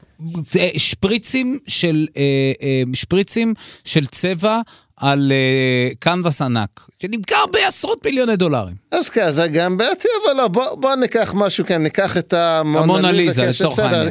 כאילו, אני לא אישית מבין בספיק של לדעת מה טוב, אבל כן, נגיד, אני מקבל את זה שזה ציור מאוד משובח, של כמובן אומן מאוד מפורסם, ואז כאילו, מצד אחד אני יכול... על הצג של המחשב שלי לחפש בגוגל, לראות בדיוק את המונליזה כמו זה, אבל נגיד שכן אני מייחס איך לזה שיש לי את הציור הפיזי, שבאמת אותו אמן הוא בעצמו פיזית, לקח את זה וצייר את זה, נגיד שיש לי איזשהו ערך סנטימנטלי, זה וכל זה, את זה נגיד אני מבין. אבל במה שקורה היום עם ה-NFTs, כן, משתמשים בזה בעיקר לכל מיני סוגים של אומנות דיגיטלית, כמו למשל הקופים האלה שמסתובבים, אז כאילו... לי זה כבר ממש לא ברור, כן, יש לי זה משהו שהוא, כאילו, את הציור עצמו, כל אחד יכול לראות את הציור למחשב, וגם אני, כל מה שאני רואה זה את הציור למחשב, כן, אין לי זה משהו פיזי בעל חשיבות, יש לי, שאומרים שכביכול אני הבעלים של זה, אבל זה שאני בעלים לא נותן לי שום יכולת לעשות שום דבר, שכל אחד אחר לא יכול לעשות, וכן, אני לא מבין את זה, כן. אבל תגיד לי, דווקא בתור מישהו קצת יותר... מבין יותר את העולם הזה של גיימינג, זאת אומרת, אם אני אוכל לקחת נכס דיגיטלי ממשחק למשחק? אז תראה, זה כמו משהו שיותר הגיוני, כן, כמו שאמרתי, הבעיה היא פחות עם הרעיון אלא יותר מהיוז קייזים, והיוז קייזים האלה של, כן, של לקנות בעלות על איזה משהו, פחות ברור לי, עכשיו אם זה נגיד בתוך משחק, אז אולי כבר אפשר קצת יותר להבין, כן, אז זה גם, יש עם זה הרבה מהבעיות, אבל אפשר להבין, אם נגיד מישהו עכשיו מקדיש המון זמן מהחיים שלו איזשהו משחק, והמשחק רץ על שרתים של חברה מסוימת, ויש איזשהו NFT כזה שמייצג פריט בתוך המשחק, אז את זה אני יותר מבין. גם אפשר להתפלסף על אם זה טוב או לא, אבל כאילו זה לא עוד משהו שאני מבין, כי זה מקושר לאיזה משהו שבן אדם גם ככה כבר מקדיש את הזמן שלו, אז עבור הבן אדם יש משמעות לזה שזה שלו, וגם הוא יכול לעשות עם זה דברים שהוא לא יוכל אחרת, כן, אמנם זה דברים בתוך המשחק, אבל בלי הבעלות על אותו חפץ הוא כנראה לא יוכל לעשות אותם. אבל בדברים אחרים שקורים, אז אני לא רואה שום דבר שאנשים יכולים לעשות עם הדבר הזה, שהם לא יכולים בלעדיו, אז אני, כאילו, אני לא מבין את זה, אבל גם מעבר לזה בסדר, נגיד שאפשר להתווכח על זה, ומישהו ינסה להסביר כן את הערך שיש בזה, גם אתה יודע, אפשר לעשות דברים, נגיד, סתם לדוגמה, נגיד בטוויטר יש הרבה התעסקות סביב העניין, אז נגיד, שוב, בטוויטר עכשיו מי שיש לו NFT ושם אותו בתנועת פרופיל, אז טוויטר ממש נותנים לו ייצוג ספציפי, ומתקפים אותו במשושה, ואתה ממש רואה שה-NFT הוא שלך.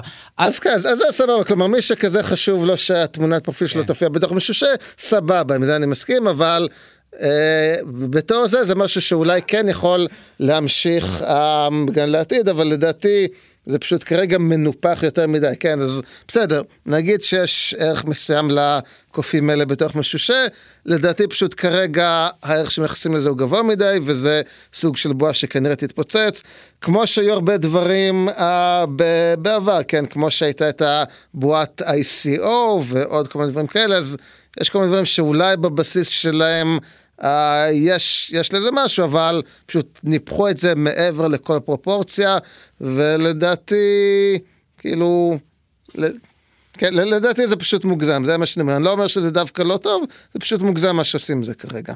אבל אתה בשנה ומשהו האחרונות, מה שנקרא, הורדת את הסיכה, ואתה ככה שמת את הסיפור הזה של ביטקוין, של העולם הזה של המטבעות הדיגיטליים, ולנסות לחנך את העולם הזה קצת במושב האחורי. מה גרם לך בעצם לבוא ולהגיד, טוב, אני עכשיו מסיים, ואני נותן לאחרים ככה את הבמה? טוב, זה היה שילוב של הרבה מאוד דברים שאני לא בטוח שלכולם אני רוצה להיכנס כרגע, אבל בואו נתחיל מזה שזה מה שסטושי עשה, כן? כלומר, אם ניקח את סטושי כסוג של רול מודל, אז הוא אחרי שנתיים בערך וקצת פרש ונתן לאנשים אחרים להתעסק עם זה, ואחרי שעשה את זה ביטקוין יצא בסדר גמור, אז אם לסטושי זה טוב, אז יכול להיות שגם לי טוב, וגם מעבר לזה שסטושי עשה את זה ואפשר לעשות את זה, אני חושב שכן יש איזשהו אלמנט הצהרתי בזה של כאילו, אתה יודע, לתת לאנשים אחרים להתעסק בזה שלא חייב אותו בן אדם כל הזמן להיות בזה רצוף, אז יש את העניין הזה. כמובן שבניגוד לסטושי אני לא עשיתי את זה אחרי שנתיים, אלא אחרי 10 שנים, שלדעתי זה זמן מכובד לכל הדעות להיות בתוך תחום מסוים. וכן, וגם היו כל מיני דברים אחרים. איפה אתה עכשיו? שאלה מצוינת, אבל בוא נגיד שכמה מהדברים שרציתי להתעסק איתם אחרי שנפרש מביטקוין, בחלקם עדיין לא התחלתי לגעת אפילו, אז אני עדיין בהשלמת פערים, מה שנקרא, אבל אם מתישהו אני אעשה מעניין, אז אני בטוח שאנשים ישמעו מזה, כאילו אני, אוקיי, אם כבר אז אני כן אגיד ש... כן, אוקיי, אני אספר לצופים שלפני שהתחלנו, ניר שאל אותי על מה אני רוצה שנדבר, אז אמרתי, אפשר לדבר על סודוקו, וניר אכזב אותי ואמר שאנחנו נדבר על ביטקוין, אז דיברנו על ביטקוין, אבל עכשיו נדבר גם קצת על סודוקו, שזה משהו שנכנסתי אליו בשנתיים האחרונות בערך, כאשר כמובן כשאני אומר סודוקו, אני לא מתכוון לסודוקו הרגיל הקלאסי, שזה מה שאנחנו רואים בדרך כלל בעיתונים, כאילו זה סתם משעמם ומכני ולא כזה מעניין. אני מדבר על מה שנקרא סודוקו וריאנטים, כן? שיש סודוקו וכל החוקים הרגילים של סודוקו חלים, אבל יש עוד כל מיני דברים שחלים, כן? יש עוד כל מיני רמזים שמפוזרים על הלוח, שנותנים עוד מידע, כן? שמשבצת כזאת גדולה מזו, וזה שווה לסכום של אלה, ולאורך האלכסון, משהו כזה קורה, וזה פשטעים. זאת אומרת, חידות מתמטיות מורכבות שרובנו. אז אני לא הייתי קורא את זה ככה, כן, רוב הדברים שאני מתאר זה ממש פשוט, כן, אם אתה יודע ששתיים ועוד אחד שווה שלוש, אז אתה בסדר, אז כאילו זה, מבחינה מתמטית רוב הדברים האלה הם די פשוטים, אבל הצירוף הזה של סוגים שונים של רמזים, יכול ליצור חידות שהן מאוד מעניינות, ושצריך יצירתיות להסתכל על זה, ולהבין איך כל המרכיבים של הפאזל משתלבים ביחד, בשביל להביא לפתרון, וזה לדעתי מאוד מעניין, ואני נחשפתי לזה דרך ערוץ ביוטיוב שנקרא Cracking the Cryptic, זה מומלץ מאוד, ואני באיזשהו שלב היה לי איזושהי תוכנית להעביר את הבשורה הלאה, כן? כמו שאני למדתי על העולם הזה מתוך Cracking the Cryptic, אז חשבתי לעשות משהו דומה, כן? ערוץ יוטיוב משלי בעברית שעוסק בסודוקו, זה עוד לא קרה, וזה האמת זה כרגע קצת בהקפאה, עד שאני אסגור כמה פינות אחרות, אבל זה משהו שאולי נראה בהמשך. עכשיו אני לא יודע אם זה אותה מהפכה בעולם כמו ביטקוין, ולדעתי זה מאוד מעניין, ולדעתי כדאי שאנשים יקדישו יותר זמן לסודוקו, ופחות לכל מיני דברים אחרים, אז זה דוגמה למשהו שאולי תשמעו ממני. אז דבר ראשון, אנחנו כבר מזמינים אותך לפרק על סודוקו, ודבר שני, בשבילנו, בין אם אתה בעניין, ובין אם אתה מחליט, בין אם החלטת לקחת את הצעד אחורה, אתה תמיד תהיה האבא של הביטקוין בישראל, ותמיד הבן אדם שאנחנו נוסעים אליו בעיניים, ובאים לשאול אותו ובעצתו. אז מני רוזנפלד, אני רוצה מאוד מאוד מאוד להודות לך על זה שבאת, ונתת לנו ככה איזשהו מבט מאוד מאוד מאוד גדול על התעשייה הזאת ועל העולם הזה. אנחנו היינו, קודם כל אתה היית איש הביטקוין, ואנחנו היינו אנשי הביטקוין, ואפשר לשמוע אותנו בגוגל פודקאסט, ובאפל פודקאסט, ובדיזר, וגם בספוטיפיי, ותיכנסו לאתר איגוד הביטקוין הישראלי, כי יש שם המון המון המון דברים, ועוד מעט גם יקום אתר פורום החברות, שגם שם אפשר יהיה להתעדכן על המון דברים. מני רוזנפלד, תודה רבה שהיית איתנו כאן היום. תודה לך. אנחנו היינו אנשי הביטקוין, אפשר למצוא אותנו בגוגל פודקאסט, באפל פודקאסט, ואפילו בספוטיפיי, ואם נכנסתם כבר לספוטיפיי, תנו לנו דירוג גבוה, כדי שעוד אנשים יוכלו לשמוע אותנו, כנסו לאתר של איגוד הביטקוין הישראלי, ותצטרפו לניוזלטר, כדאי לכם, לא תמצאו שם המלצות על מטבעות חדשים, הכל בסדר, אבל כן תמצאו שם את כל האירועים שלנו, ואת הדברים הנהדרים שקורים באיגוד הביטקוין, ובפורום החברות שהולך ומוקם בימים אלה. אנחנו היינו אנשי הביטקוין. תודה לכל מי שהשתתף בהכנת הפרק. תודה מיוחדת למני רוזנפלד, יושב ראש איגוד הביטקוין הישראלי, שרק בזכותו אנחנו יכולים להביא את הסיפור הזה אליכם. הפקה והעריכה, ניר הירשמן. הקלטה ועיצוב סאונד, עידן קיין שמיר. תודה לנועה משיח ולאלומה להב על הסיוע והתמיכה. תודה לרוי שלומי על ההגשה והעזרה. את הפרקים שלנו ניתן למצוא בספוטיפיי, אפל פודקאסט וגוגל פודקאסט. למי שרוצה לקרוא עוד אפשר להיכנס לאתר איגוד הביטקוין הישראלי בכתובת bitcoin.org.il. אל תשכחו להירשם לרשימת התפוצה שלנו באימייל, אנחנו מספרים שם על הרצאות, אירועים ועוד דברים מעניינים שקורים בקהילת הביטקוין הישראלית. נתראה בפרק הבא של אנשי הביטקוין.